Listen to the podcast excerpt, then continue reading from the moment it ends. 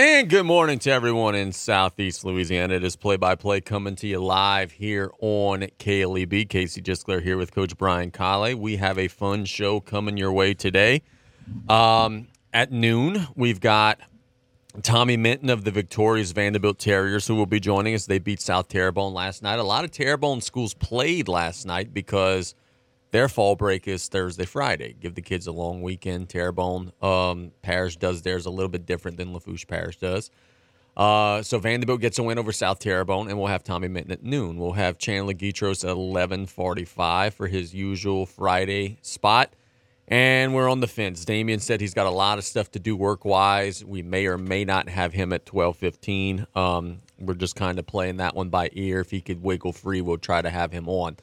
But first, um, before we dive into. Well, speaking of last night. oh, here we go.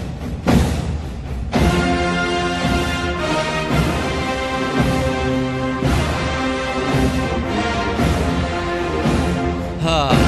Ah. If it makes anybody feel better, I did pick the Phillies to win the series.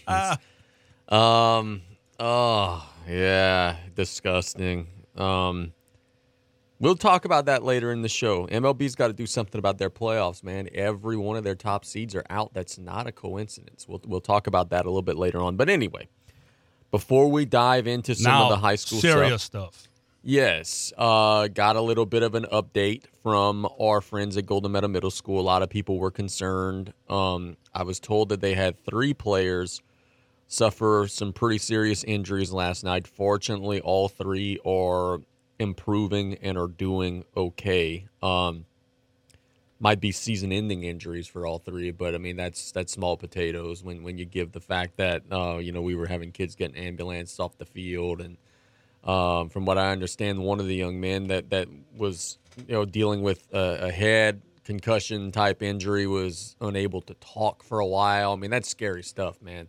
Um, uh, Look, I I read that I think this morning, and th- that's scary. yeah, I that's mean, scary stuff. and uh, he he's gonna unfortunately miss their next game, and hopefully he can be back for the, the final game, but. Uh, yeah, scary stuff. Yeah, fortunately, it looks like everybody is is um is on the mend, and everybody is you know got their diagnosis, and it's all recoverable stuff, and you know things. Uh, but but man, we're certainly thinking and praying for those folks um out there, Golden Meadow. And one of the things that can't get overstated or understand oh, can't get overstated um is the fact that, and I saw some parents talking about this last night. It um what it does to a 12, 13, 14 year old kid when you're watching some of your best friends be laying on the turf injured. And like I was talking to a parent last night of a kid who was not injured and who is okay and just was saying how shooken up her son was just seeing that all unfold. And man, they've gone through a lot. And, and I got a note um, today from Coach Easerman. And, and look, I think this is a grade A Awesome decision by Derek Brune. They're playing again Tuesday against Lockport. Usually, whenever it's a Thursday, Tuesday, they practice on Friday to get ready. Derek met with the boys this morning on campus, told them, hey, I want y'all to go home this weekend, go have fun, go hang out with your buddies, go run around, play tag, uh, play video games, do whatever y'all would normally do if it weren't football season. The expression that I got was, go and be kids. They want them to get their mind off of football. They'll come back Monday, get one practice in, they'll play Lockport Tuesday. I think that's a great decision. Let the boys get away, let the boys be themselves, let the boys kind of flush down the drain what happened last night. And look, for a first year head coach to have this amount of, wisdom, I'm going to call it, is amazing. Yeah it, it, it's just and the, the job he's doing with that program is remarkable. I mean, he's uh, he, he's doing a great job. He's doing it the right way. Uh, he treats the kids the right way, at, you know, at the middle school level, and it's just uh, it, it's good to see. And you're right. It, even though a kid's not injured, they're standing on the sideline and watching a teammate maybe 50 yards away from them, just lying flat on their back, not knowing. And, and, and Trug told us as it went on, he, you know, uh, started maybe getting a little feel more the tingling stuff, you know, may have stopped and he was giggling a little bit, but they didn't know that from their vantage point on the sideline. So it is a, definitely a scary situation for them. And the correct decision was made because – it would be tough for these kids to come back and play after that. Yeah, for sure. And it's tough for these coaches to even start coaching again right after that. It's tough. And look, man, I, I want to clarify something um, because I, I, posted on social media yesterday, um, and I, I want to make sure that people fully understand what I was trying to say. Um, I put 30 plus minutes of waiting on an ambulance and the first responders on the scene tending to the injured player are firefighters, that's not the answer. There has to be a better plan than this. I agree, and I stand by what I said. I there, we were waiting, and the, the, final tally, by the way, was 50 minutes for an ambulance. That, that there, has got to be a, a faster system than that.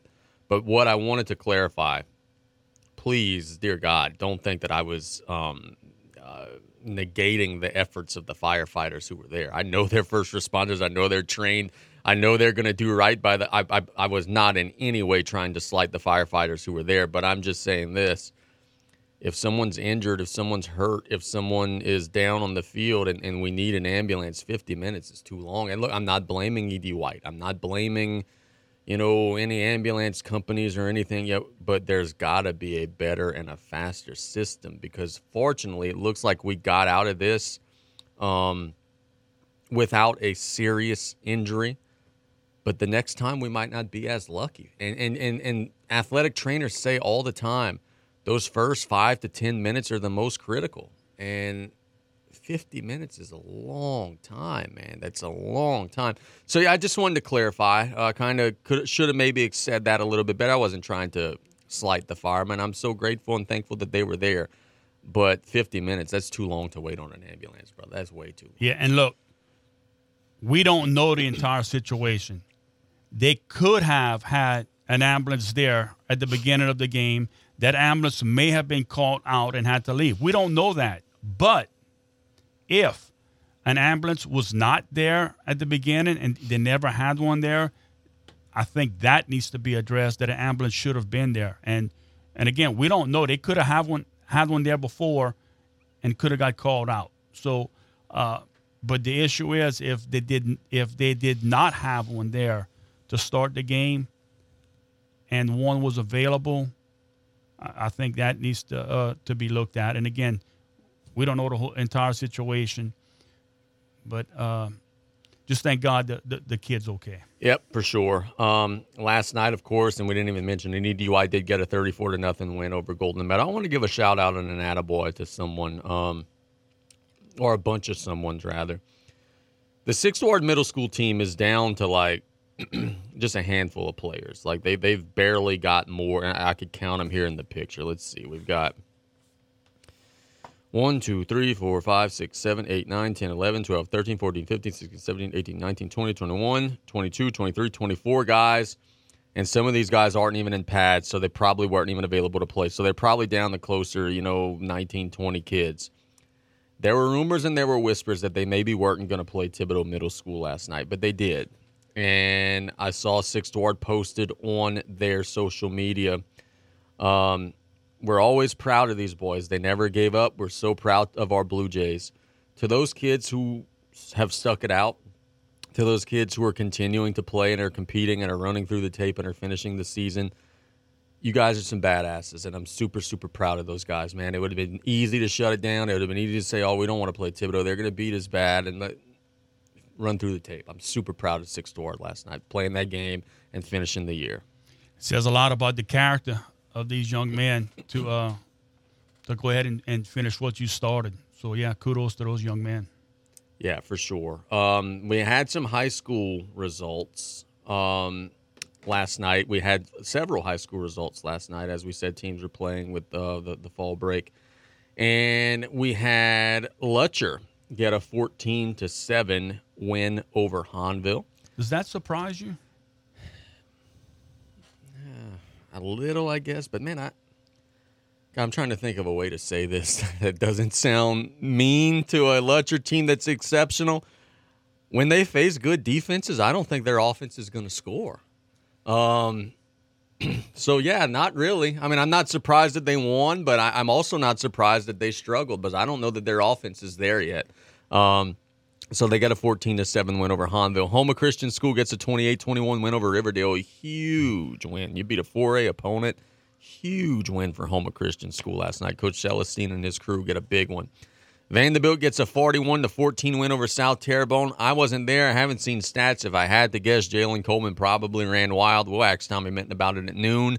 Uh, but Vandebilt uh, stays hot. They're starting to turn things around. They've gotten to an easier portion of their schedule somewhat of the game of the night locally. Um, ended up being not so much of the game of the night. Destrehan gets a 38 to 7 win over Terrebonne. Destrehan stays unbeaten. Um, Terrebonne drops to 5 and 2 on the season.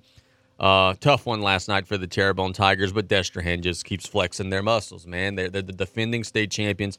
They lost a lot, a lot off of that championship team, and people keep telling me, oh, they're not as good as they were last year. Well, they sure don't show it whenever they take the field on Fridays. They just reloaded. That's it.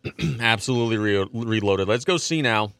Because remember earlier in the week we were telling you that Terrebonne was 24th, um, despite being five and one after last night's game.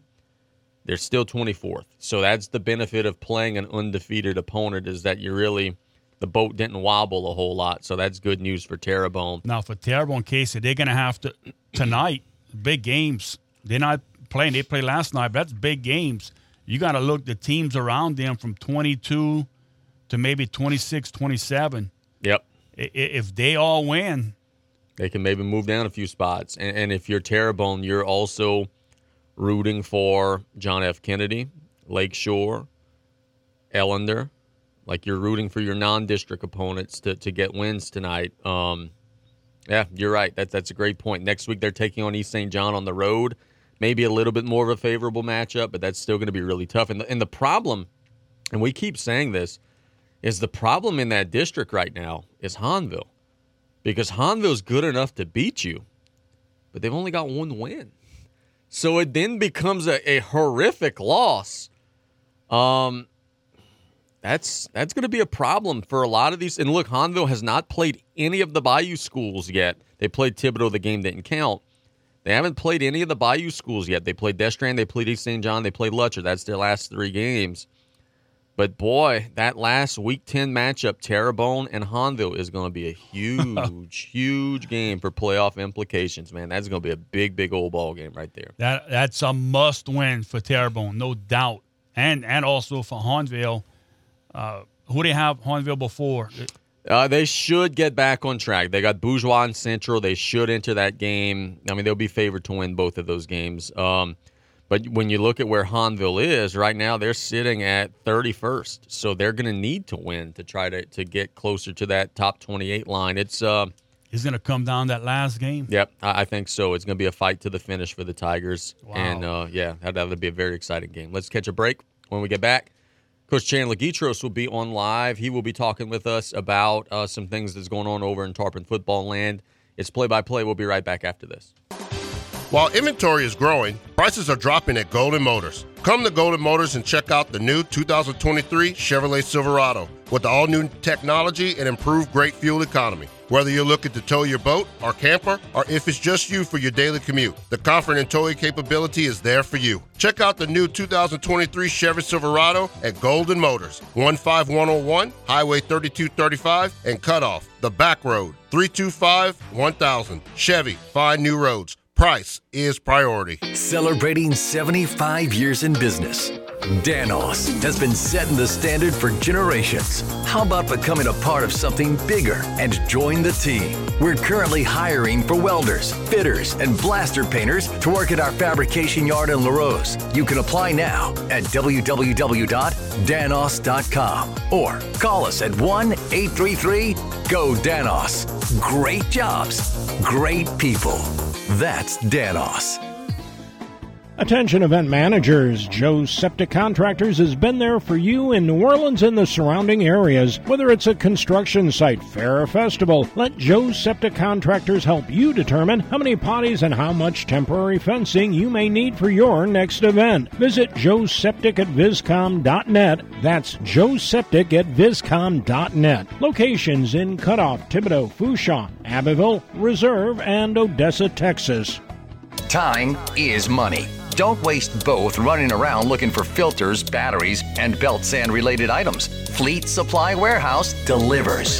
Fleet Supply offers daily scheduled delivery, including Bayou Lafourche, New Orleans, Morgan City, New Iberia, Lafayette, Thibodaux, Baton Rouge, the North Shore, plus the river parishes too. Automotive, lawn equipment, agricultural, marine, or industrial. Fleet Supply Warehouse, 985 868 0430, Venture Boulevard, Houma.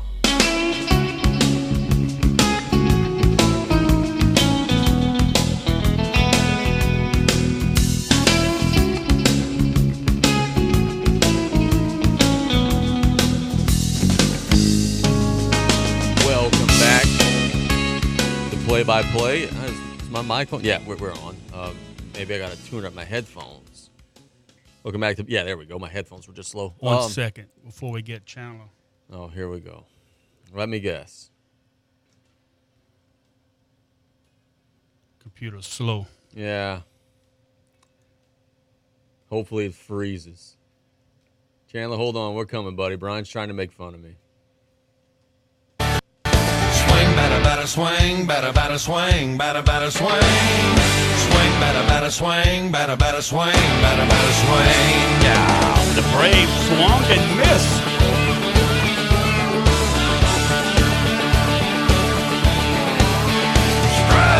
Hey baby, do you come here often? All right, that's enough of that. Strike, strike two. Hey baby, now. That's enough of that crap. It's play by play here. Go to the phone lines. We have Chandler Guidroz on the line. Good morning, Coach. How we doing, brother? Hey, good morning, guys. How are you? Good, dude. Um, you guys were not able to play a junior varsity freshman game this week. Um, was that due to some things on you guys' end, or does Morgan City just not have the second team? What went into that decision, brother? Well, I'm not sure. I really don't want to speculate uh, too much because I really didn't uh, ask. But this, this was never a game that was scheduled with Morgan City. If you look at our original JV freshman schedule, uh, for whatever reason, we did not have a game uh, on this date. So I'm not sure if that was something on their end or uh, with travel, I'm not sure, so I really don't want to speculate. But this game was uh, never scheduled, so our kids got a little bit of a break this week. Okay, sounds good, man. And look, tell us about that. The break, I'm sure, was much needed. Those kids are working hard, they're getting a lot of reps in and everything of the sort. Uh, you guys, when you get back at it, should be a little bit of a refreshed group, brother. Uh, for sure, yeah. Look, especially with fall break uh, this week, our guys got a little bit of a break from school, and uh, you know, really program wide, we're uh, we're kind of looking at uh, that you know this part of the season really trying to keep kids fresh. You're not really going to be hitting a lot in practice as much. Uh, in fact, we only put the shoulder pads on uh, once uh, this week, or we were only able to with a little bit of a weather issue on Wednesday. Uh, so we kind of kept it light for our guys, and right now we're going to prioritize keeping our kids fresh and healthy going into these last few weeks of the season. I had um, Joe Tuton on earlier in the week, and he said that a lot of his guys are playing fall ball. We had Shane Trosclair on earlier in the week, and he said the same. A lot of his guys are playing fall ball. Do we have a lot of the Tarpons right now who are getting some swings, either for the Hogs or somebody else getting some fall reps? Yes, we do. We have uh, a few playing with Joe. We have uh, Jack Lede playing with uh, the Knights uh, still. as the organization he's been with forever. And uh, some in the Nichols Fall League. So um, I think uh, I might have heard that interview. I think it was Shane that said the same thing that you got kids playing in all three organizations. So uh, yes, absolutely. We have kids playing right now, and uh, you know th- those uh, coaches really do a good job of not just uh, getting the kids game reps, but also taking care of them, making sure they're not abusing anybody's arm uh, right now, especially because a lot of these guys who are playing in the fall league. That's the same crew that played until uh, August. You know, it, it's the same kind of baseball specialty guys, baseball only guys that uh, kind of played year round. So they really do a good job of taking care and keeping our kids healthy. For sure, man. Um, look, let's talk about the freshman JV football teams once more. When do you guys play again? Um, and is it home away? Like, give us the deets, man. Uh, next week, obviously, we're not going to make a trip out to St. Louis on a Wednesday night for a JV game. So we uh, we actually picked up a game with E.D. White. We will be playing at E.D. White next Wednesday. Right now, it's scheduled for 5:30, but that was on the schedule back when we had a freshman and a JV game. Uh, so I'm pretty sure in order to make sure we're at practice as long as possible, we're going to get with Coach Young, and that game's probably going to start closer to six or six thirty, similar to what we did two weeks ago with Assumption.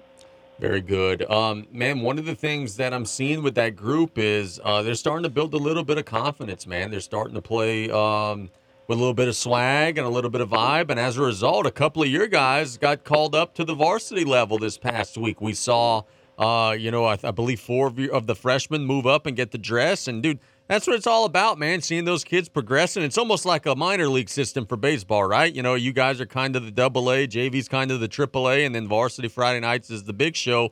It's cool to see some of your guys make that leap, man. Yeah, it really is. And look, so, uh, some of the guys, like, uh, you know, Bo Chargers or uh, uh you know, whoever else, uh, Carter Collier, that never really played with us, they just kind of jumped off the page a little bit earlier. I think these other guys, uh, you know, just needed a little bit of a chance to show themselves in the spotlight. Maybe they didn't jump off the page day one, but once we started seeing them play against their peers, uh, you know, that varsity coaching staff kind of realized, okay, these kids could help us right now. What are we waiting on? Uh, kind of deal. So, uh, they just needed an opportunity, man. Once they got it, they're shining. They're, uh, you know, definitely not finished products. Uh, but they definitely belong at the level that they're at now, and I'm uh, just so happy for them, so proud of them. They deserve it, and more importantly than that, they could help us. And uh, in high school football, there's no hard feelings. The best players need to be on the field to give you a chance to win. And uh, you know, sometimes it just takes a little bit of time to figure out who those guys are. Uh, but uh, those guys are going to keep on getting shots and uh, you know, kind of make a push at this thing toward the end of the year. Joe Tuton told us earlier in the week, he said he was super impressed with Jacob Pierce and the strides that he's made in the offseason. Have you guys seen that, brother? It looks like he's having a great offseason. Yeah, uh, look, the, uh, the thing that really stands out uh, that I'm excited this year is him on the base paths. Uh, this summer, we kind of let him have a little bit more flexibility.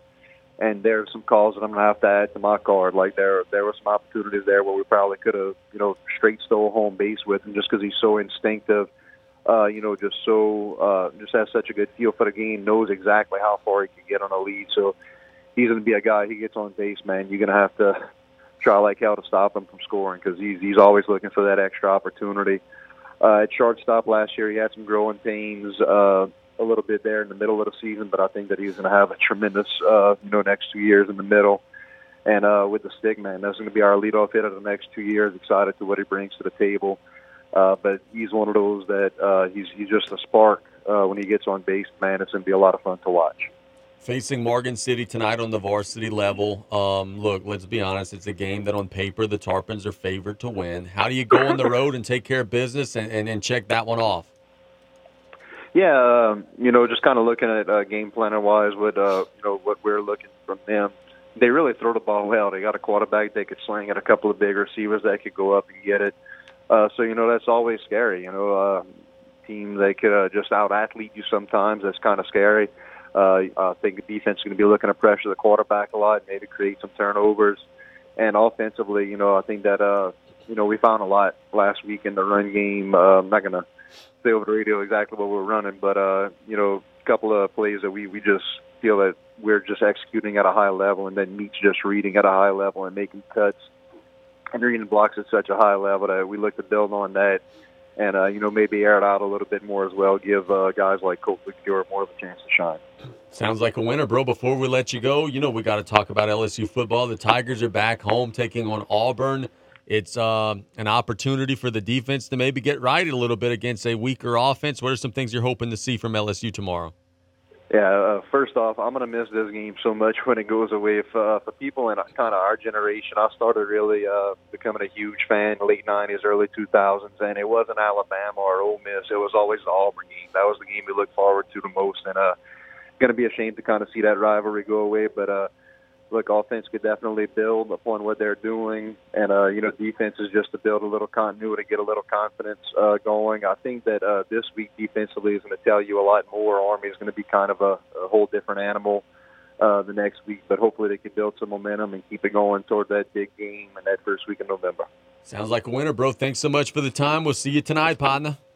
All right, y'all have a good one, Casey. Yep, that is Coach Chandler Guidroz is doing a good job as always. We look forward to chatting with him every Friday um, it's cool, man. Those baseball kids um, getting some work, working out in the fall, and getting some things done, and uh, looking forward to. I don't know. We've got a whole season. You know, we got basketball season before baseball, but I'm looking forward to seeing the Tarpons get some work. Well, we see a lot of baseball practices going on now as we travel doing uh, the middle school games, especially uh, during the week. You see the baseball light, the field lights on, and teams are getting a lot of work in. So it's uh it's year round. These guys they work, and I think you have to to keep up with everybody else in the state. Yeah, for sure. Uh, let's catch a break. When we get back, we're going to go to Tommy Minton. His team got a win yesterday over South and The Vandebilt continues to roll. It's play by play. We'll be right back after this. Hello, friends and family. Taylor Griffin here, back again to talk about Dufresne Building Materials. Did you know that we have a new updated online order system called Dufresne Easy Buy? Come see us at dofriendlumber.com to check it out and get you started with a free quote. We now have eight convenient locations to serve you, which include Cutoff, Thibodaux, Luling, Bellchase, Arabi, Slidell, Gulfport, and Grand Isle. And no matter how big we grow as a company, we promise to keep that local family business feel and welcome you with a smile. So come give the local guys a try and experience the Dufresne difference. Jen Gators at Industrial Power Systems, your local power generator professionals, serving the entire Gulf Coast as your Kohler titanium dealer. We offer sales, service, installation, and maintenance on all major brands of residential, commercial, industrial, and marine generators. For the most trusted brands in the industry, Kohler, Generac, Briggs & Stratton, Cummins, Onan, and more, Jen Gators at Industrial Power Systems is the place for you. 152 North Hollywood Road in Houma and Highway 3235 in Galliano.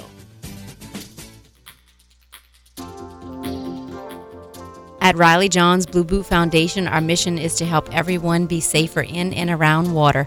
Did you know drowning is the number one accidental cause of death in children under the age of four and the second leading cause of accidental death in children under the age of 14? Adolescents and adults are at greater risk of drowning in open water. Remember, drowning is preventable. Join Riley Johns Blue Boot Foundation. Hi, my name is Daniel Lorraine candidate for re-election for Lafourche Parish Councilman, District 9. I'm presently retired and have the knowledge, the experience, and the desire to keep serving the people of South Lafourche. Let me continue to be the voice of South Lafourche. On October the 14th, I would appreciate your vote and support. Number 82, God Bless, paid for by the Daniel Lorraine Campaign Fund. All your Auto Repairs for your first car should be Detroit's Paint and Body Shop, located on Highway 3235 in the Rose. They're established since 1997. Detroit's Paint and Body Shop is family owned and operated. They sell parts and repair all makes and models of vehicles. Detroit's Paint and Body Shop honors all insurance estimates. Go by and see their trusted team of technicians for all your auto needs. Trust me. Troy's Paint and Body Shop, 985 693 4133. That's 985 693 4133. Lady of the Sea Community Pharmacy staff are trained in finding the lowest cost available on your medication. Stop by with your prescriptions or medicine bottles and let one of us review your options with you. With two convenient locations to serve you, we're located in Rouse's Supermarket, Highway 3235 in La Rose, or at Lady of the Sea Medical Clinic in Cutoff. Our staff available Monday through Friday from 8.30 a.m. to 7 p.m. and Saturdays 9 a.m. to 3 p.m. We treat you like family at Lady of the Sea. Hi, I'm Lieutenant Governor Billy Nungesser. When I took office, I promised to work hard and open our doors to the world. And boy, did we ever. Five record breaking years in tourism. In one year, over 53 million people visited Louisiana. They left behind 1.9 billion in taxes you and I didn't have to pay, saving us over $1,100 per Louisiana family. When we took office, seven state parks were slated to close for lack of funding. Not only do we keep them open, but several are making a profit. When have you ever heard of a state agency making a profit? I see a day when all of our parks will make a profit for Louisiana. There's nothing I won't get involved in to make Louisiana better. Keep Louisiana Beautiful was moved under my office. This year we had our largest cleanup ever with over 580 teams in all 64 parishes. I'm Lieutenant Governor Billy Nungesser asking for your vote so I can continue to work hard for all of Louisiana. We have so much more to do and we're just getting started. Paid for by Friends of Billy Nungesser.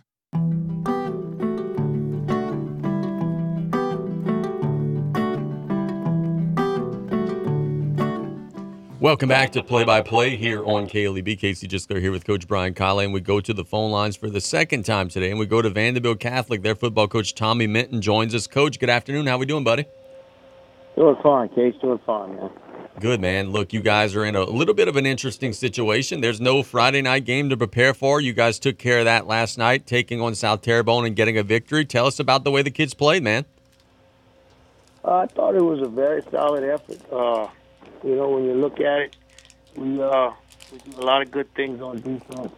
Uh, we feel like we took away the things we needed to take away to be successful and to stop them. And offensively, uh, we were very productive with our drives. Uh, we, uh, you know, for the second week in a row, we we played a quarter. Uh, our starting quarterback is been out, and uh, Brad Davis stepped up last night big time.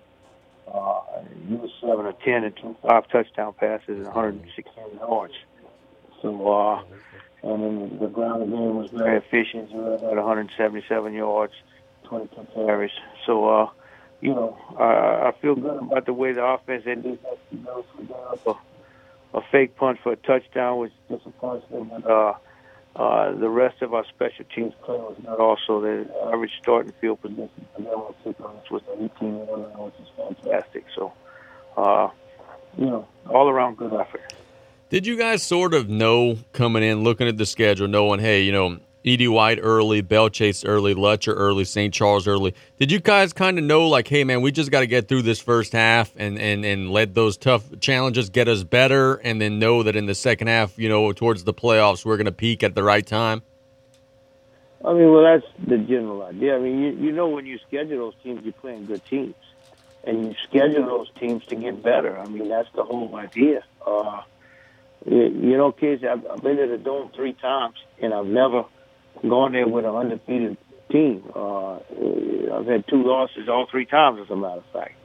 But I felt like those losses made it better, and, and I not the victory in the You know, so that, that that's part of the process. I feel like you play good teams, you get better, and you find out a lot about yourself. For sure, man. Look, you guys, um, t- tell us about the way Coleman has been playing. I saw some highlights against Morgan City was electric, and I know you guys are getting some other playmakers involved as well. Uh, but talk about the way the offense is coming along, man. I mean, I, I, I think everybody is kind of finding their role, finding their niche, and uh, you know, Jalen's doing some good things in the run game and the pass game. He's caught some passes of late, and uh, and uh, the last couple of weeks, Jahari Coleman has, has uh, uh, done uh, a great job in the pass game. Uh, you know, touchdown pass last night, and uh, I caught another sort touchdown pass. Uh, and yeah, he's over a big presence out there. He's caught a touchdown pass about I think it's four weeks in a row now. So uh, I, I think we're becoming a very balanced offense. Excuse me. Uh, you know, that's two different persons. Off of Jalen. Play uh, calling a, a, a little bit more of a uh, uh, impact on on what the uh, defense is expecting. So, uh, you know, I feel good about where we're at. How do you approach the long week? I know it's fall break out there. Do you give the kids the weekend off, come back Monday? I know the coaches are going to probably get together. How do you guys handle the extra day of rest?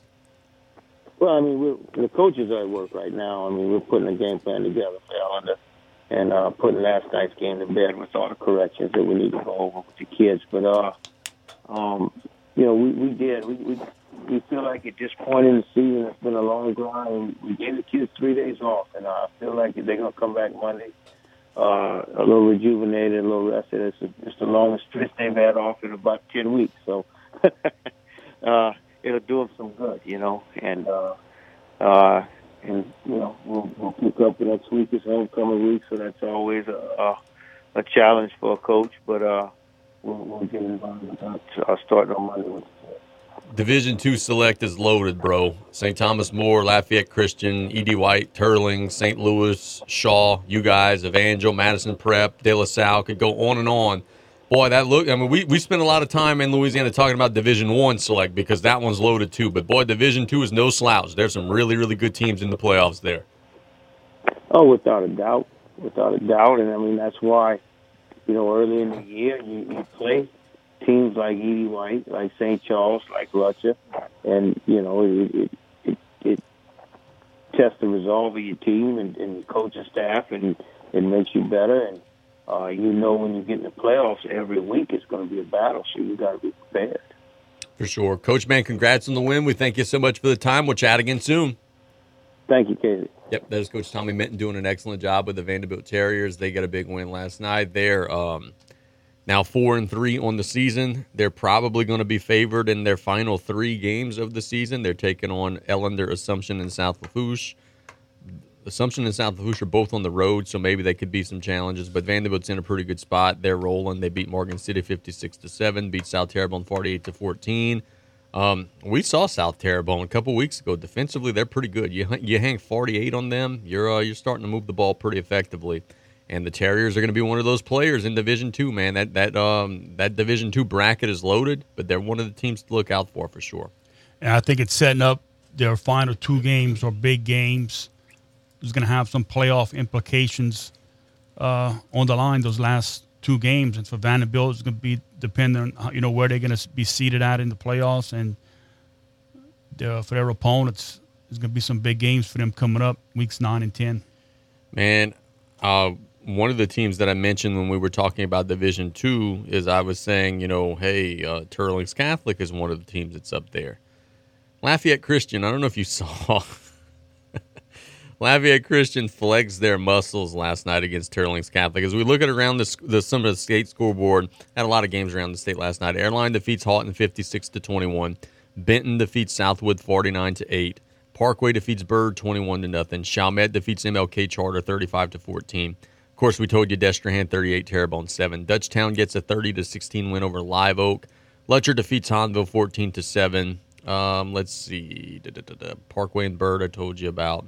Southwood and Benton, I told you about. But the score that I was referencing just a second ago is Lafayette Christian, and doggone it, it's not on the LHSA website, so I have to go pull up the score on Twitter. They got a huge lopsided win over Teurlings last night, and it'll be a result that I think will shock a lot of people. So let me type it into Twitter Lafayette Christian.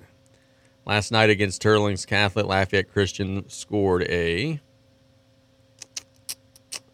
62 to 3 win over Teurlings. 62 to 3? 62 to 3 over a 5 and 1 Teurlings team that's now 5 and 2. A, a, Teurlings team that's one of the top teams in Division 2 select. By the way, they're ranked 5th. And look, you may have did uh, did you give a St. Louis score? They won. Uh, I didn't give the score, but I could tell you that they won. Let me scroll down and tell you exactly if it's posted. St. Louis got a 34 to 7 win over Lake Charles College Prep setting up to be a big, big game in a couple of weeks. So, just looking at some of the things that Lafayette Christian has done this year, um, they beat Acadiana 61 38. Are you talking on the field? Yeah. oh, not, let's not go there. We had someone who went there yesterday. I heard. Woodlawn of Baton Rouge beat them 49 to 14. You beat Jesuit 51 to 18. You beat uh, Teurlings a zillion to three. You beat Northside 65 to 22. Their only loss this year is 29 26 to Ruston on the road. Um, they're going to be one of the teams, man. They, St. Thomas More's is another one. Um, those are the teams that E.D. White and Vandebilt are going to have to be trying to knock off. It's going to be a tough sledding. Now, I'll say this. E.D. White was very excited that Teurlings lost last night because, as a result, remember Kyle last time he came on, he said, You want to be in the top four? As a result of Turling's losing last night, ED White catapulted. They're now sitting at number four. So maybe a chance to be at home throughout the whole playoffs, so to speak. And I know that's something they would be looking forward to. Yep. ED White's going to be set up. I think they're playing some good football. And if they continue doing that, they'll, they're going to like where they sit come playoff time. Homer Christian School, we mentioned, got a big win big last win. night against a 4A opponent. That catapulted them all the way up to number 19 in Division Three Select. So they got themselves a little bit of cushion and an opportunity to maybe make the postseason. So good on Coach Celestine and his staff there um, for getting a big old win tonight. The local schedule's a little bit lighter uh, because we've got four games already in the can. Central Lafourche will be hosting East St. John.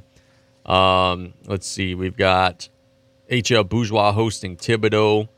You and I will be making the trip to Morgan City for South Lafourche and Morgan City. I want to see how Thibodaux responds, by the way. A very emotional week last week. They're favored to win. We'd like to see how they respond. Um, we got Ellender and Assumption tonight locally in our area. Our boy Dennis, who came on yesterday, Cecilia's taking on Beauchamp tonight. Let's see. Letcher's already played. They defeated Hanville. We told you about Morgan City and South Lafouche. South Terrebonne played Vanderbilt. E.D. White will be traveling to take on Donaldsonville. Donaldsonville, God bless you. Ooh. The mean machine's coming. Um, Homer Christian School won last night over Riverdale. Central Catholic of Morgan City's traveling to take on Berwick. Um, so, Coach Case, if you're listening, man, send me some scores from that one tonight. We're curious about that one. Covenant Christian is traveling to take on Highland Baptist. So, those are the local teams that'll be in action. If you're a South Lafourche fan, you're rooting for St. Edmund, right? They play Sacred Heart tonight. Uh, St. Edmund has an opportunity to maybe get another win and help the Tarpons out some. Um, we're already going to be through week seven, man. Just uh, just a handful of Friday nights left, guaranteed for all the schools around the state and uh, very much so looking forward to seeing how things shake out tonight locally in our area. Yeah, the next uh, three weeks will be some very critical games for some schools in our area to see if they get in and where they're going to end up being when those numbers come out. Yep, for sure. There's no doubt about that, man. Um, let's catch a break. When we get back out of said break, we are going to talk about – some things happening in the world of sports. Um, we've got a little bit of NFL news. We'll talk a little bit of college football. Uh, I get and at the bottom of the show, I'll get you some weekend predictions, which I'm sure Brian will be recording and play back all the losers. It's play by play on KLEB. My job. We'll, we'll be right back after this. Calvin Braxton Ford is your brand new car dealer in Lockport, Louisiana. They cannot wait for you to stop in and take a look at their big town inventory and small town prices. Schedule your test drive today and let one of their trained sales staff help you every step of the way. Their skilled management team ensures that you'll have a phenomenal experience, whether it be sales, service, parts, or financing. Ford, the number one brand in America. Stop by today at Calvin Braxton Ford, 5878 Highway 1 in Lockport.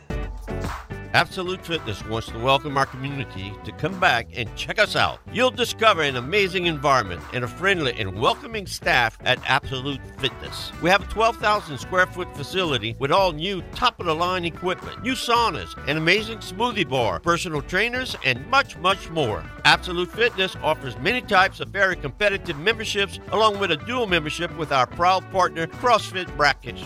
Absolute Fitness at 17092 West Main Street, Galliano.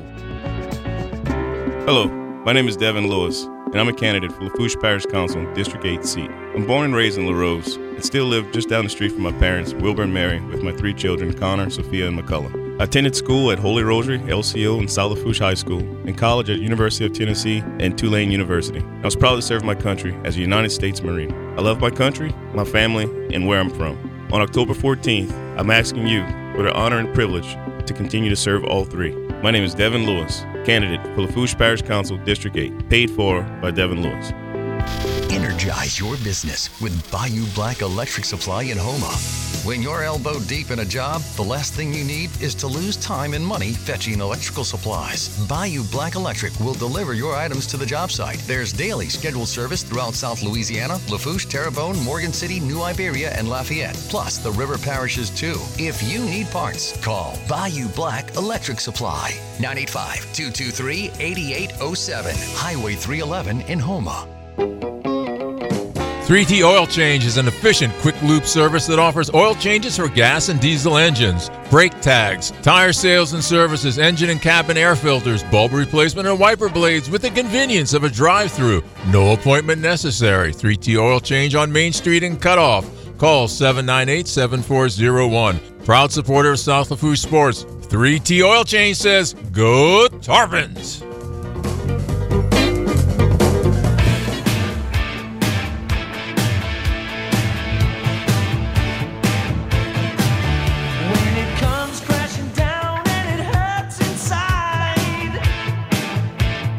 No, don't you dare. I gotta, gotta take a stand and don't help to hide. I gotta sing this one when it comes on, right? Real American, Hulk Hogan. We're rocking and rolling. We're jamming out here in the AM studio. Why weren't you singing and dancing the two songs I played for you? Special request songs for you. Tanya, if you're if you're listening, take them camping more often. You, get a, get them well, out of my hair. Honestly, you should have known something was up when me and Buddy are in a studio. oh, I didn't even pay attention to that. I, I, saw that you came on. I didn't see that you and Buddy were concocting something. Look oh, at yeah. him over there, yeah. sly weasel. Ah, uh, they're bullying me, folks. Um, we've got some NFL this weekend. Last night, uh, the Taylor Swift team defeated the Broncos uh, 19 to 8. It wasn't all that impressive for Kansas City, but it was a Thursday night game. Sometimes those games are a little sloppy. The Chiefs are 5 and 1. Uh, Kelce, despite the ankle injury, was terrific. Nine catches, 124 yards. Mahomes was 30 of 40, 306, one touchdown, one interception. But the story leaving this game Sean's got to find him a quarterback. Um, Russell Wilson last night was 13 of 22, 95 yards passing, one touchdown, two interceptions. The Broncos are one and five. The honeymoon between Peyton and Wilson is over. They're not getting along. Sean said after the game, see if I could find the exact quote. Let's see. Um, I don't see it. Okay, he said, um, I'm disappointed, but I'm not discouraged. We struggled throwing the ball our third down numbers poor. the turnovers against a team like this, is going to be tough to win the game. But we were still in in the fourth quarter. That's the way that the game is going to unfold. That honeymoon's over. Sean doesn't want Russ anymore. I mean, it's become apparent. They argue on the sidelines. He's, he's throwing his hands up, and um, Russell follows that up with a 95 yard performance yesterday. Broncos are a mess.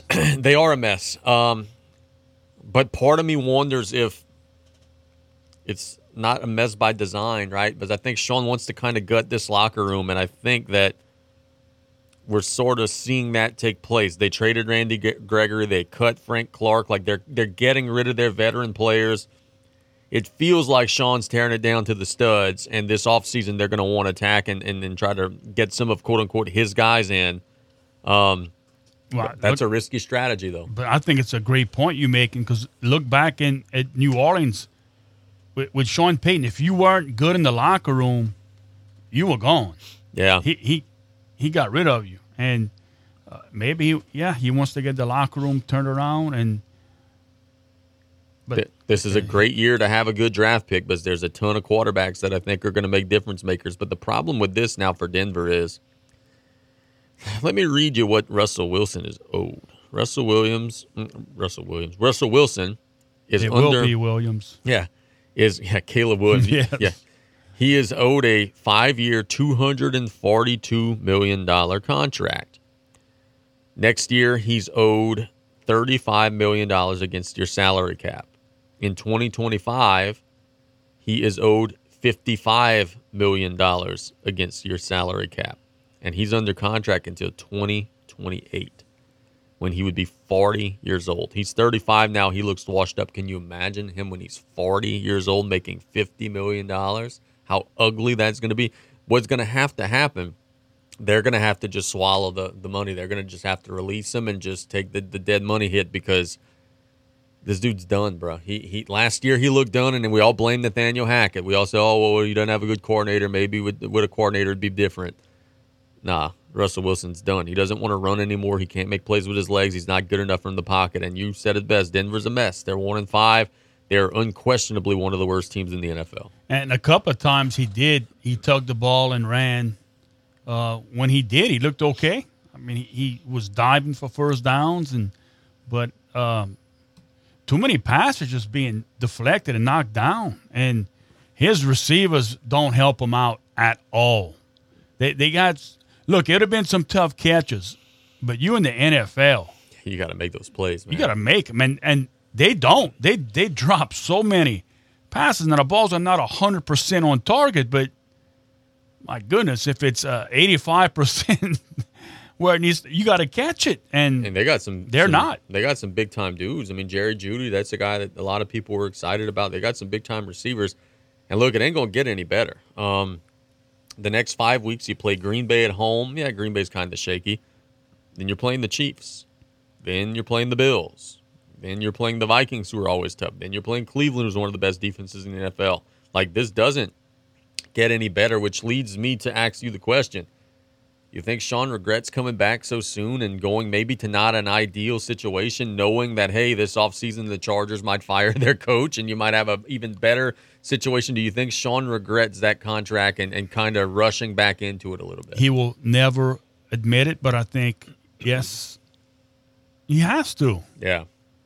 I mean, again, it's a mess where they, are they at. And if they don't, and I, I do think that there's a world, right, where he guts the locker room. They have a good offseason. They sign some guys. They get some good draft picks. They cash. I do think there's a world where they can maybe turn this around pretty quick, but it's going to have we're going to have to see something next year because we're not seeing anything right now. This offense is a mess. Um, they're gonna have to they're gonna have to figure some things things out in January and February whenever we get to the offseason. And I mean, look, there's no way you get rid of Peyton after oh, one no, year, no, right? Not unless I, if he decides that he doesn't want to be there and you know retires again or whatever. Yeah, they're not gonna fire. But him. he can't. I don't see him walking away from this situation, walking out on a, a, a bad year, on a down year, terrible year. So New Orleans, by the way, speaking to the home team, they're going to be pay- taking on the Texans. They're two point favorite. Some interesting things on the injury report for New Orleans this week. Guard Andrus Pete is listed as questionable. Don't know if he's going to be able to give it a go. But one that's a little bit of a surprise, defensive end Cameron Jordan is listed as questionable. He's on the injury report. He's playing. I would think so too. Um, but boy, I hope he could, you know, stay healthy because they need him for the long stretch of the season. Jawan Johnson is questionable. That's one thing that I saw oh man, I'm drawing a blank. The guy who we were talking about and showed up at the sports corner, the offense coordinator, Carmichael. Um, I was drawing a blank there for a second. One of the things Pete Carmichael said this week is we've got to get our tight ends more involved. Juwan Johnson in three games has seven catches for 61 yards. Foster Moreau in three games has three catches for 26 yards. Jimmy Graham is beyond washed. He's got one catch for eight yards in five games. Now, granted, that one catch was a touchdown. Um, they're getting nothing out of that position right now. And, and, you know this. It makes it so much easier when you have that weapon that could, you know, work the middle of the field and on third and six could go get you eight yards. And I don't know if it's Johnson. I don't know if it's Moreau. I don't know if it's Graham. I don't know who it's going to be, but somebody needs to step up there and, and make things a little easier for Derek Carr. Give him a security blanket, man. Look, the Saints had a good game against a, a pretty bad team. Don't think everything's – fix for New Orleans. They still have major problems. And on offense, when you have your star running back, did you hear his post game comments? Some people, oh, what a great team leader he is.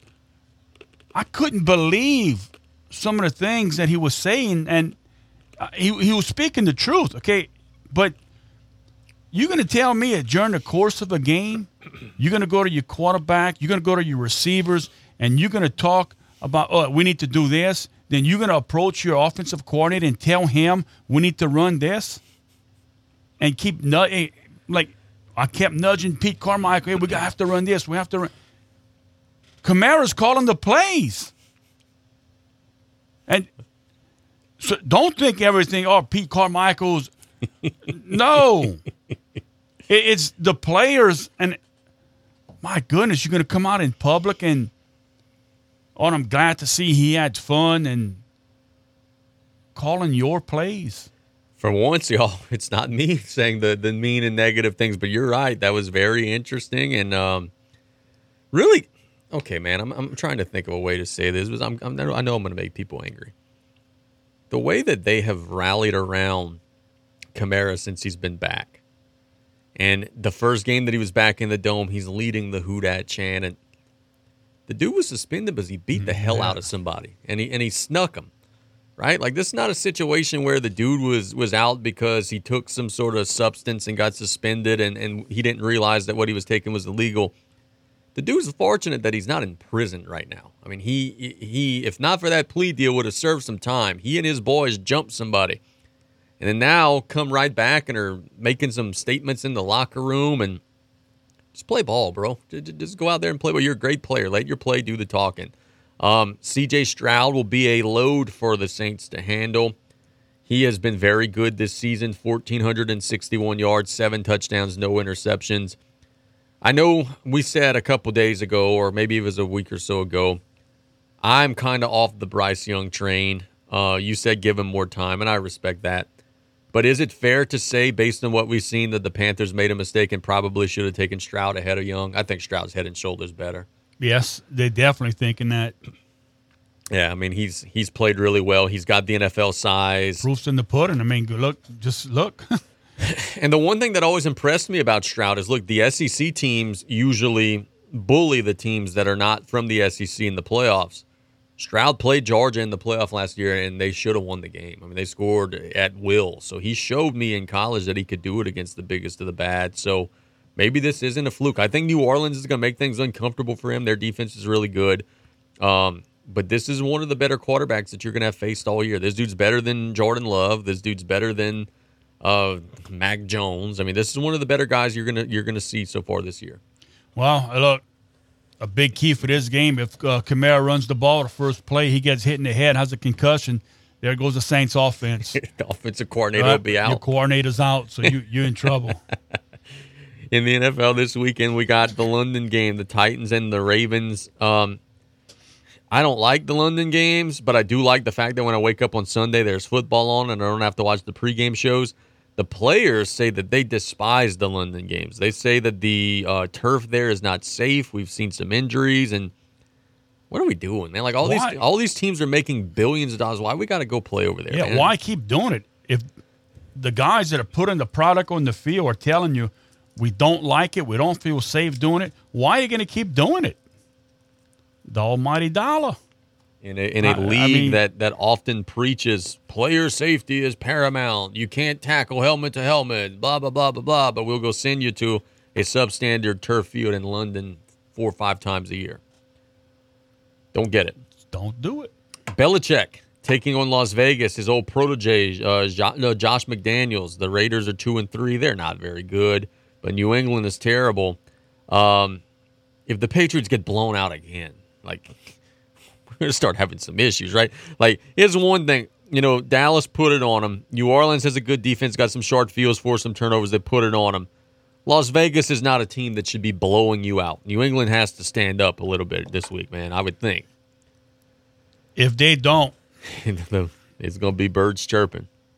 Yeah, but uh, I think they respond. I, I, I really do. I think they come back one of the big games in the NFL Sunday that not a lot of attention is being paid to because a lot of folks are focusing on Dallas and the Chargers is the Detroit Lions 4 and 1 traveling to take on Tampa Bay. Tampa Bay has an opportunity to maybe show that they're better than some people realize. They've had one of those chances earlier this year and they kind of got beat up by the Eagles 25 to 11. They're off of a bye. The last time we saw them play, they beat up New Orleans 26 to 9. Um, but there's a lot of people who think the Lions are for real. There's a lot of people who think the Lions are, are a contender to make it to the Super Bowl. Jared Goff has nine touchdowns, three interceptions. Dave Montgomery's running wild. The Bucks are a three-point underdog at home. I think this is an opportunity for both of these teams to really make a statement. Detroit to show that they could beat a good team on the road. Tampa to show that they might be the best team in the South. If Tampa wins this game Sunday, a lot of people are going to change their mind about these Buccaneers. So the game's in Tampa. In Tampa. Oh, wow. Uh, Big, big game. Yeah, you're right. I mean, Tampa can make a statement and say, look, we belong. Uh, Detroit's playing well right now. Oh, that, that'll be a game. I would lean Detroit right now. I think the, the Lions are just playing too good for uh, football. And I still, I not a believer in Tampa. They, yeah, I, am not all the way there. I think they might be the best team in the South. I'm not all the way there, but boy, if they beat Detroit, I'm I'm gonna get pretty close to all the way there. Uh, let's see the Bills. Are the Bills playing somebody this week? The Bills are playing Sunday night football against the New York Football Giants. Josh Allen has rebounded from opening day and has played well um, for the season. 11 touchdowns and five interceptions. Uh, the Giants will will be without Daniel Jones. Um, boy, you talk about contracts that a team probably regrets. Daniel Jones got paid this offseason. He got a lot of money, and a lot of people were wondering why they gave him a lot of money. So far this year, two touchdowns and six picks for old Daniel Jones. Tyrod Taylor will be starting on Sunday for New York. And, He's still in the league? Yeah. Oh. Uh, um, We've seen some of Tyrod Taylor. Whenever he's on, he, he might be an upgrade, but yeah, he's a little older now. But man, I'm looking at this. The Giants are beat up, dude. I'm looking at this. Uh, Saquon Barkley's questionable.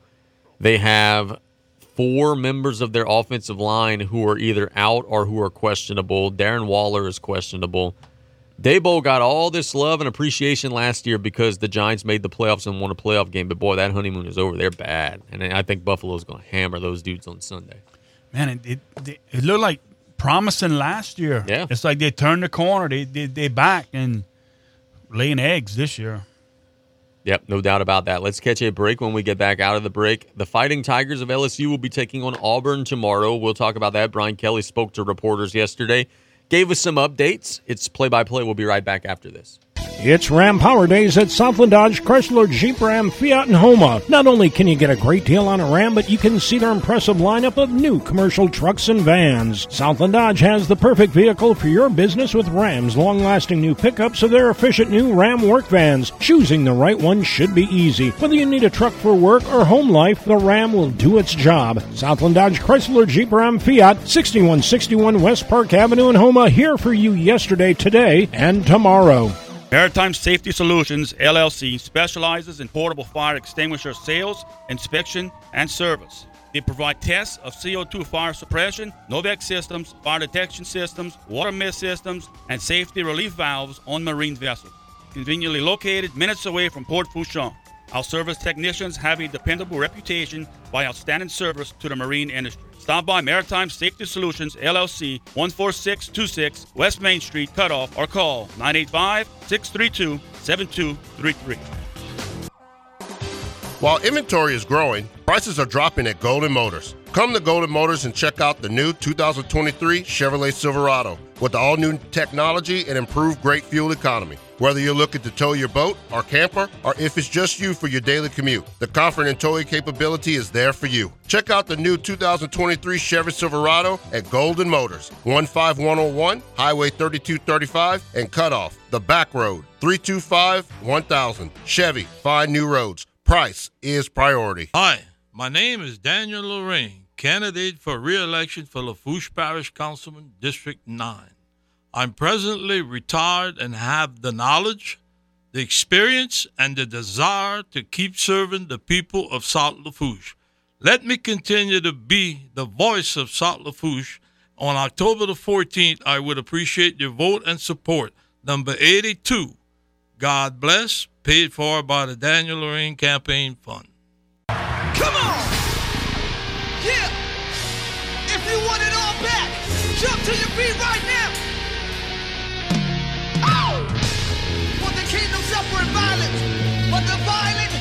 Take it. Take, take it, it by force. Let's go. Uh. Yeah. Welcome back to Play by Play here.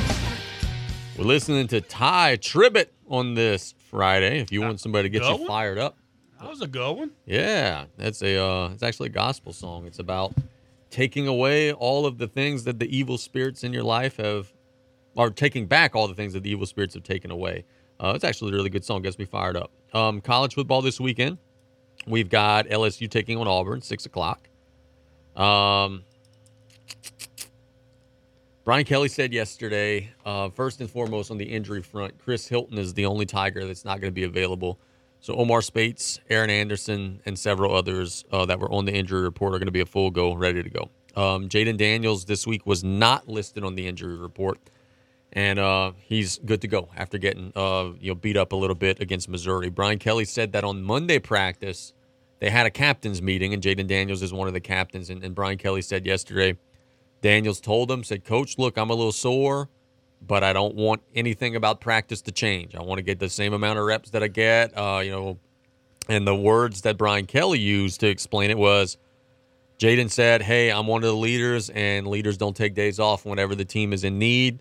So I think it was pretty cool uh, to hear that he was fighting through a little bit of pain. But Brian also said um, that in Thursday practice, Daniels looked 100% and those ribs have, have healed. Um, you're taking on an Auburn team that is as much of a run heavy SEC team as there has been in recent years.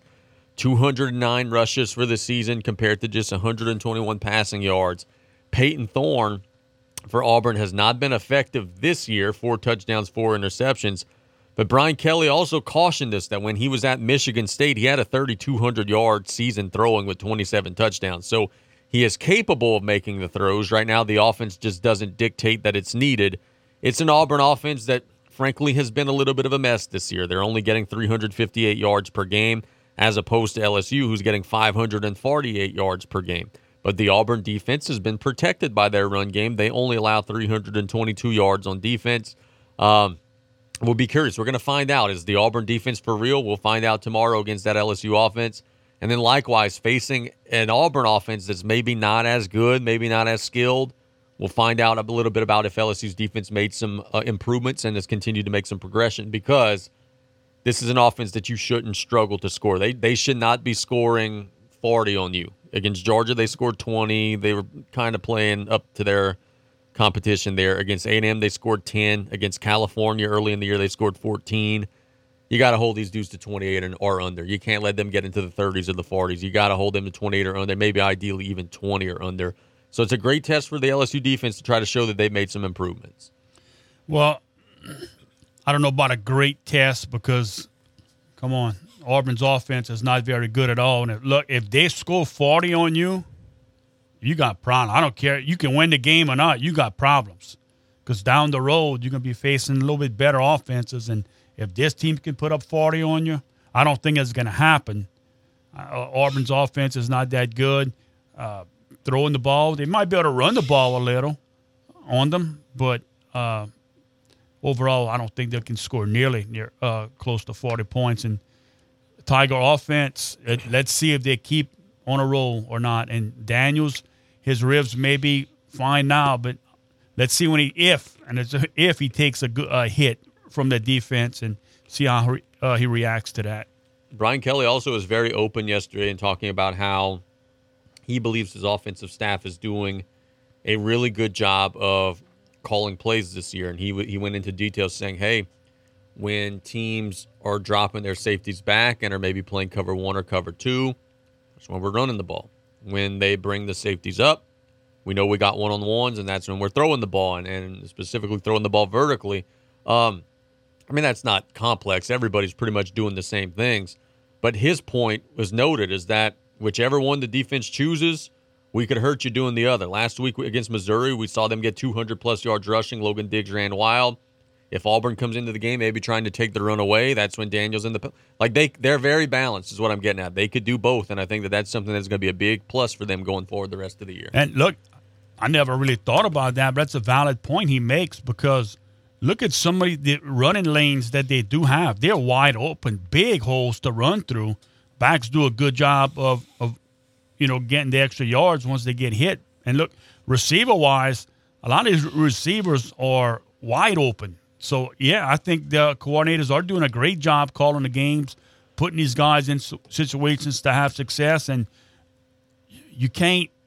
If you talk about the LSU offense, you have to talk about Jayden Daniels, his ability to put the ball in a basket. I mean, in the corner of the end zone, it is just amazing. Casey, I haven't seen yeah. touch on a football like that consistent, and those receivers or or making plays with hands in their face, but he's putting the ball where only his guy can get it.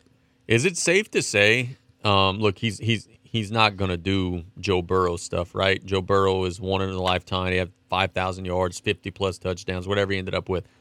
Is it safe to say that this is the second best LSU quarterback that we've seen this season? I mean, I know there has been some good ones, Hodson, JaMarcus Russell, but I just think that look, but because here's the thing, bro. Like he's going to throw for four thousand yards. He's going to throw for 30, 40 touchdowns. He's going to run for a thousand yards. I mean, he, that that's the element to him that makes it.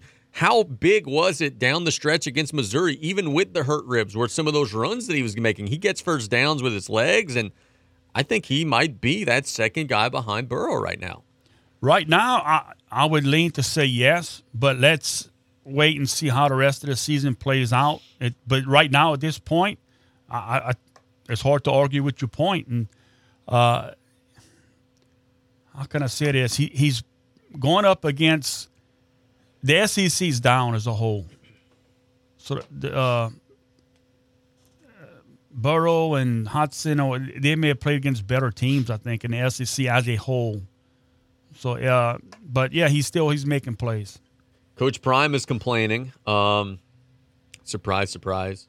Um, Colorado's playing tonight at 9 o'clock our time, 8 o'clock their time against Stanford.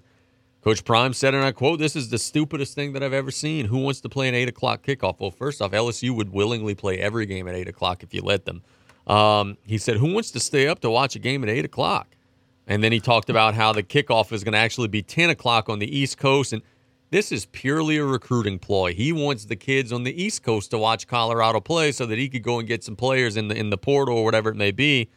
But dude, just be grateful that you're on TV. You're playing Stanford. Colorado and Stanford is not an attractive matchup. The fact that this game is even on national TV at all, we should be grateful for, man. What is he complaining about? Hello, look, we we take a little bit heat sometimes from people where uh, oh, you're too hard on Deion Sanders and this and that.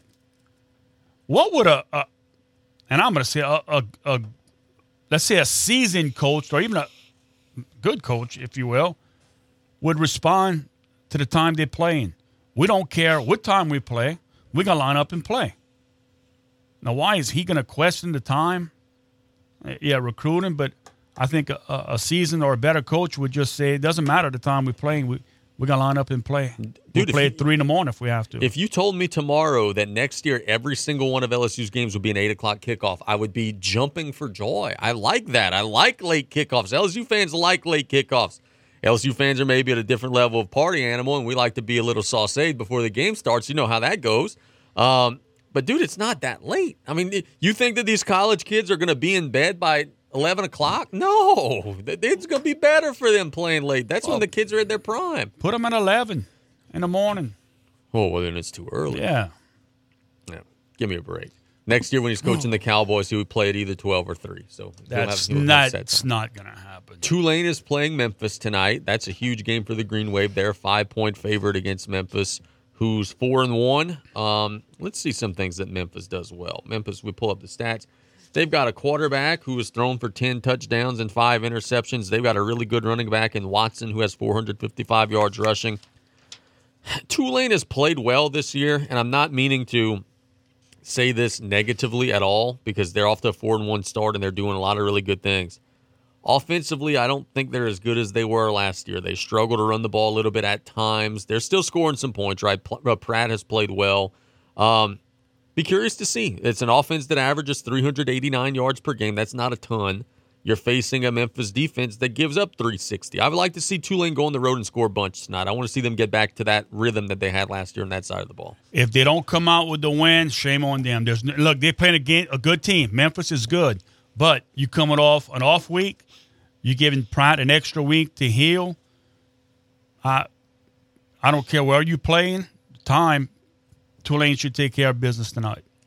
A&M and Tennessee is one of the big ones this weekend. Um, Jimbo had it all set up. Oh boy, I'm gonna win the West. I'm gonna beat Alabama. We're gonna take control, and they might get their second straight SEC loss Saturday against Tennessee. Let me look at the line for that game. The Volunteers are a three point favorite at home. This is a huge game for Jimbo coming up. This is a big, big one. They've got to have this one because if you lose this one, you're already got your third loss, which means you're going to be pretty much out of the race. You still have to play Georgia on the road. Nope, I'm, never mind. I'm looking at Ole Miss's schedule. I'm, wrong team. Um, I was getting ready to ask you about Ole Miss after. Uh, but you, you still got to play Ole Miss. You still got to play LSU on the road. That's where I was going. So big, big game. You said you want to talk about Ole Miss. LSU needs Ole Miss to lose a game here coming up um, to grab back control of their own destiny. Ole Miss has Auburn and Vanderbilt. Don't expect problems there. They have Texas A&M at home. That could be tough. They're going to lose at Georgia. So they're off this week?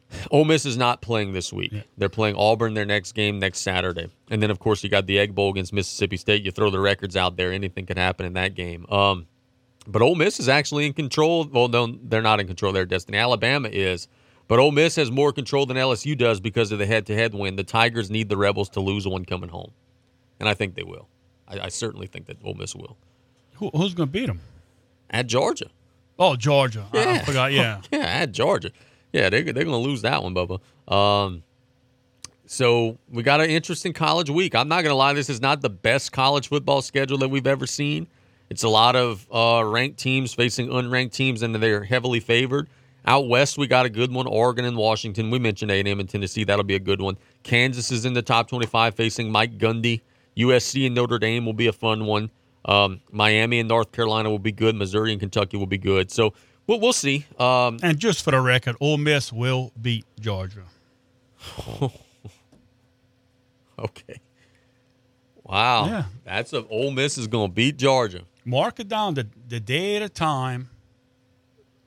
Yeah. Ole Miss is beating Georgia. Okay, so that's at 1246 on whatever the date is. The Friday the 13th. Friday the 13th. Oh, we got to go to Morgan City on Friday the 13th. I'm just realizing that. Ugh. Well, at least it's not in a gym. Then you have to walk out the gym. That's we talk about no first responders in attendance. Their gym is notorious for that. Oh mercy! How many times we walked out that gym? And- oh yeah, fearing for for our safety. Um, with that having been said, let's go to a commercial break. When we get back, I'll give you some weekend predictions and then we'll wrap up. It's play by play. We'll be right back after this. Hello, my name is Devin Lewis, and I'm a candidate for Lafourche Parish Council, District 8 seat. I'm born and raised in Larose, and still live just down the street from my parents, Wilbur and Mary, with my three children, Connor, Sophia, and McCullough. I attended school at Holy Rosary, LCO, and South Lafourche High School, and college at University of Tennessee and Tulane University. I was proud to serve my country as a United States Marine. I love my country, my family, and where I'm from. On October 14th, I'm asking you with an honor and privilege to continue to serve all three. My name is Devin Lewis, candidate for Lafourche Parish Council District 8, paid for by Devin Lewis. This is Secretary of State Kyle Ardoin. Election Day is this Saturday, October 14th, and everyone has something on their ballot. So make sure to download the free, award winning GeauxVote mobile app. Find your polling place, sign up for electronic notifications, and view your sample ballot. As a reminder, polls are open from 7 a.m. to 8 p.m. this Saturday. For more information and to find out how we keep our elections safe and secure, visit geauxvote.com. Get ready and go vote, Louisiana. your Auto Repairs for your first car should be Troy's Paint and Body Shop, located at Highway 3235 in Larose.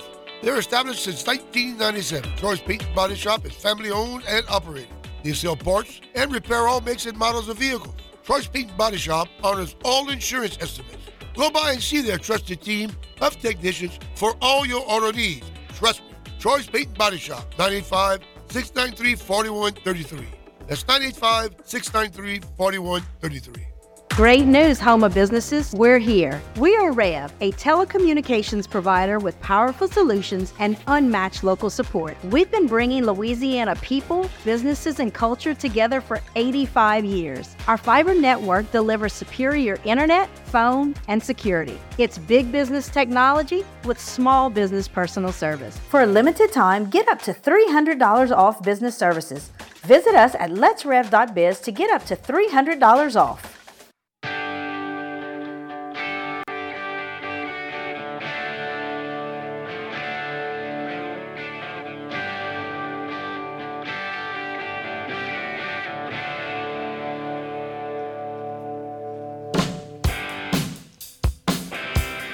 Now we talking.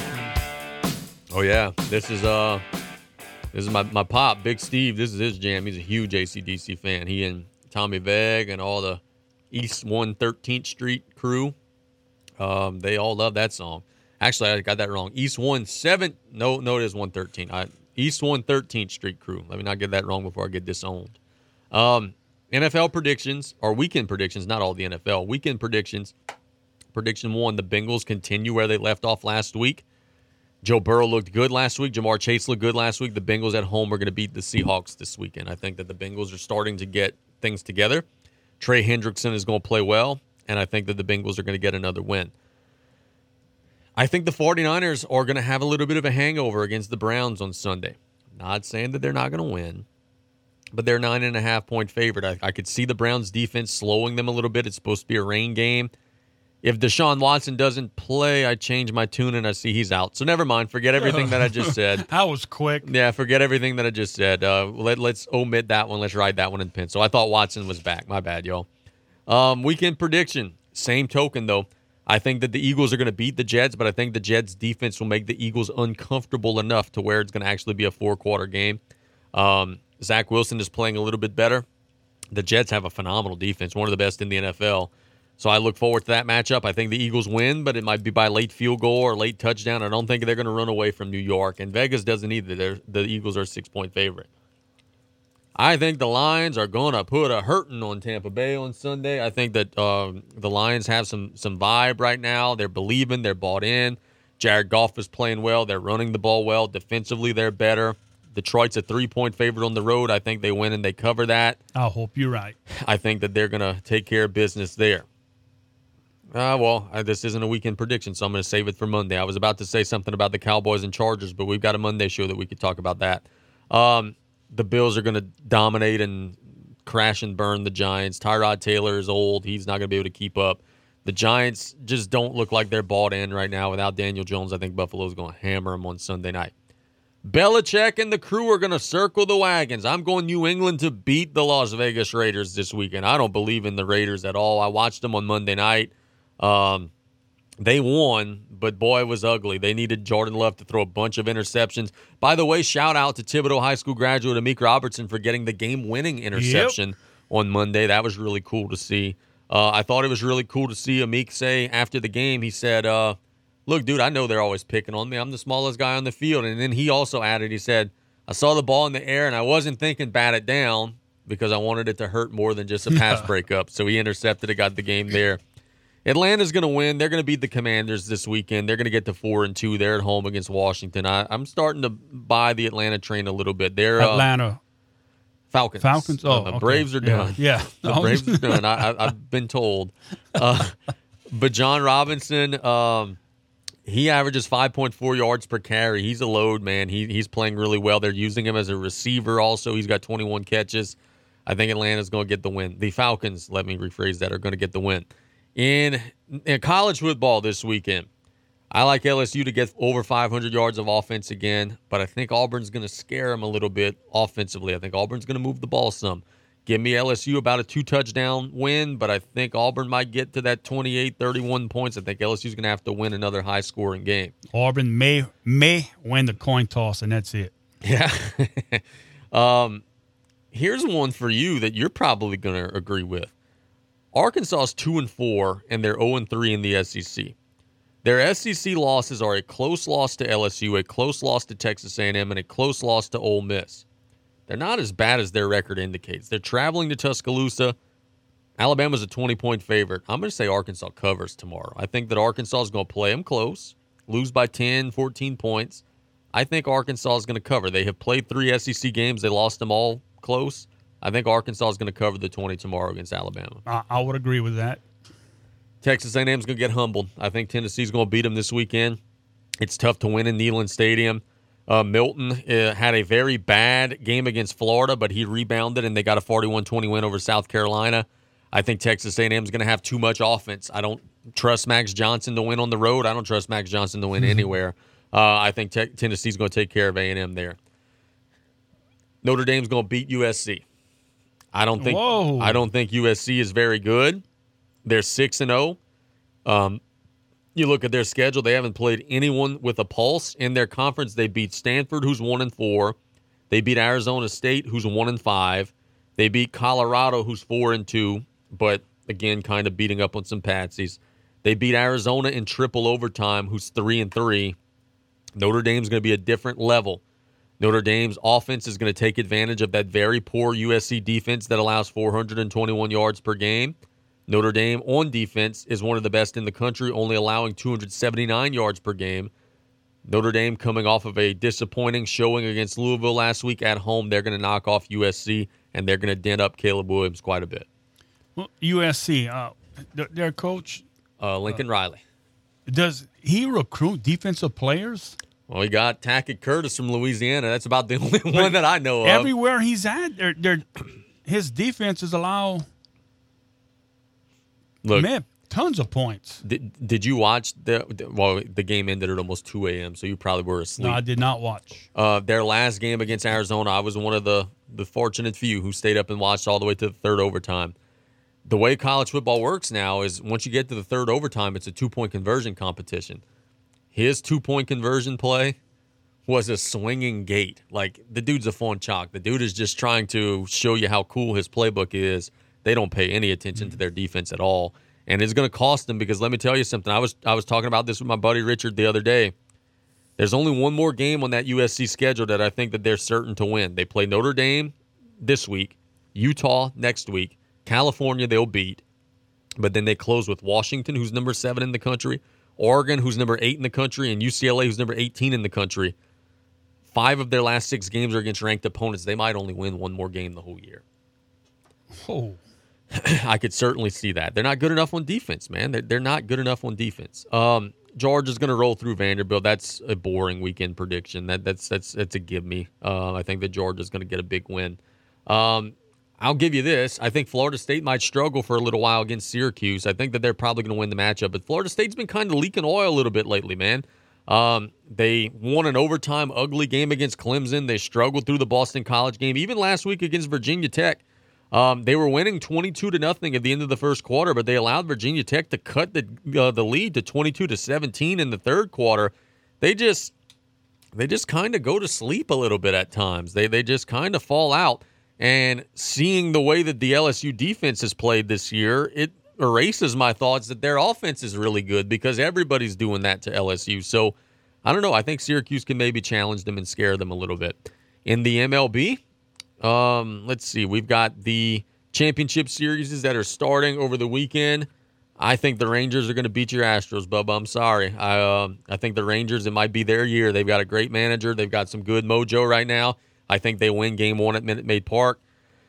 then Monday, um, the Diamondbacks and the Phillies start. I, I don't care. hopefully both hopefully both teams lose. Um, I'll be rooting for whoever wins that Rangers and Astros series to take it all. Um, MLB's got to fix their playoff format, man. There are no teams with more than 90 wins left. You win your division, you get that bye, and then you get knocked out. And Houston's the only team that survived it. Um, They've got to fix that. that. There's no way that that's a coincidence that two years in a row that happens. They've got to get that fixed. Got to yeah, get that. Uh, yeah, I agree. It's it's uh, you give any. We talked about it earlier. You you played a season where you consistent. You playing playing playing a day off here or there, but not a whole week. That's just way too much. Miami's Haley Cavinder, which is a prominent women's basketball player for Miami. What coming to LSU? she's entered the transfer portal today. um, dude, the season's about to start. You you want to know? Haley Cavinder, by the way, is a twin. She and her twin sister Hanna both played for Miami last year. Uh, and then they said that they're not going to play basketball anymore in the offseason. They said that they were retiring despite having some eligibility. But now Haley, who was an all an all ACC performer last year and led Miami to the Elite Eight, um, said that she's exploring a transfer and will try to continue her playing career. You want me to play the LSU fight song now or later? Yeah, I got the tomahawk chop. I can come right back at you. Because like it feels like this would have LSU written all over. You want to know something interesting about Haley Cavinder and her twin sister? Um, where I find the name Hanna. You know, you want to know something about the Cav- Cavinder twins? That's interesting. Go ahead. As soon as they graduate college, you know where they're going? No, I do not. They have both already signed contracts with the WWE. They're going and becoming female wrestlers as soon what? as they. It says here in the story, um, Haley is will spend the next year. Look, she she's announced that she's entering the portal. She's not going to play this year. She wants to come back in the 2024-2025 season. And the story says that they both said in the spring they would forego their final seasons of eligibility to focus on their opportunities with WWE. They signed a contract with WWE in 2021, and it says Haley will spend her year away from basketball training at WWE's Performance Center and preparing herself for her future career. Oh. and, well, here's, uh, here's my question, dude. And I know it's one o'clock, I know we're up against it. So she is saying, I'm in the portal which obviously means she's going to transfer elsewhere. I don't know, you know, LSU, Ole Miss, Florida, where I don't know, wherever she goes. But it also says here that she's going to be spending her time at the WWE Performance Center. Like, do college student athletes just not have to go to school anymore? Like, I, I guess if you have enough money, you don't. Like, she's gonna have to. Is she gonna do all online, virtual? I mean, like, yeah, she's just. Wow. That's that's really interesting. Go and, where the money's at. And they're they're they're two good looking gals, both twins. They're gonna fit in at WWE. Um, but I just couldn't imagine having someone on my roster on scholarship that I never see ever because they're in Florida training for their WWE career. That's uh, it's a little weird. It's a, a little weird. It's a lot weird. That's uh, that's where we are in college sports today, unfortunately. Oh, Greg Kittle got fined $13,000 for wearing a shirt on Sunday night that said Bleep Dallas in blue lettering. Should have got fined more than that. Should have got suspended forever. But anyway, yes. let's wrap up today's show. Thanks to everybody for listening. Thanks to Chandler. Thanks to Tommy Minto. Uh, we'll be at Morgan City tonight, 6.30 pregame. God bless you guys. You've been listening to Play by Play. Love y'all.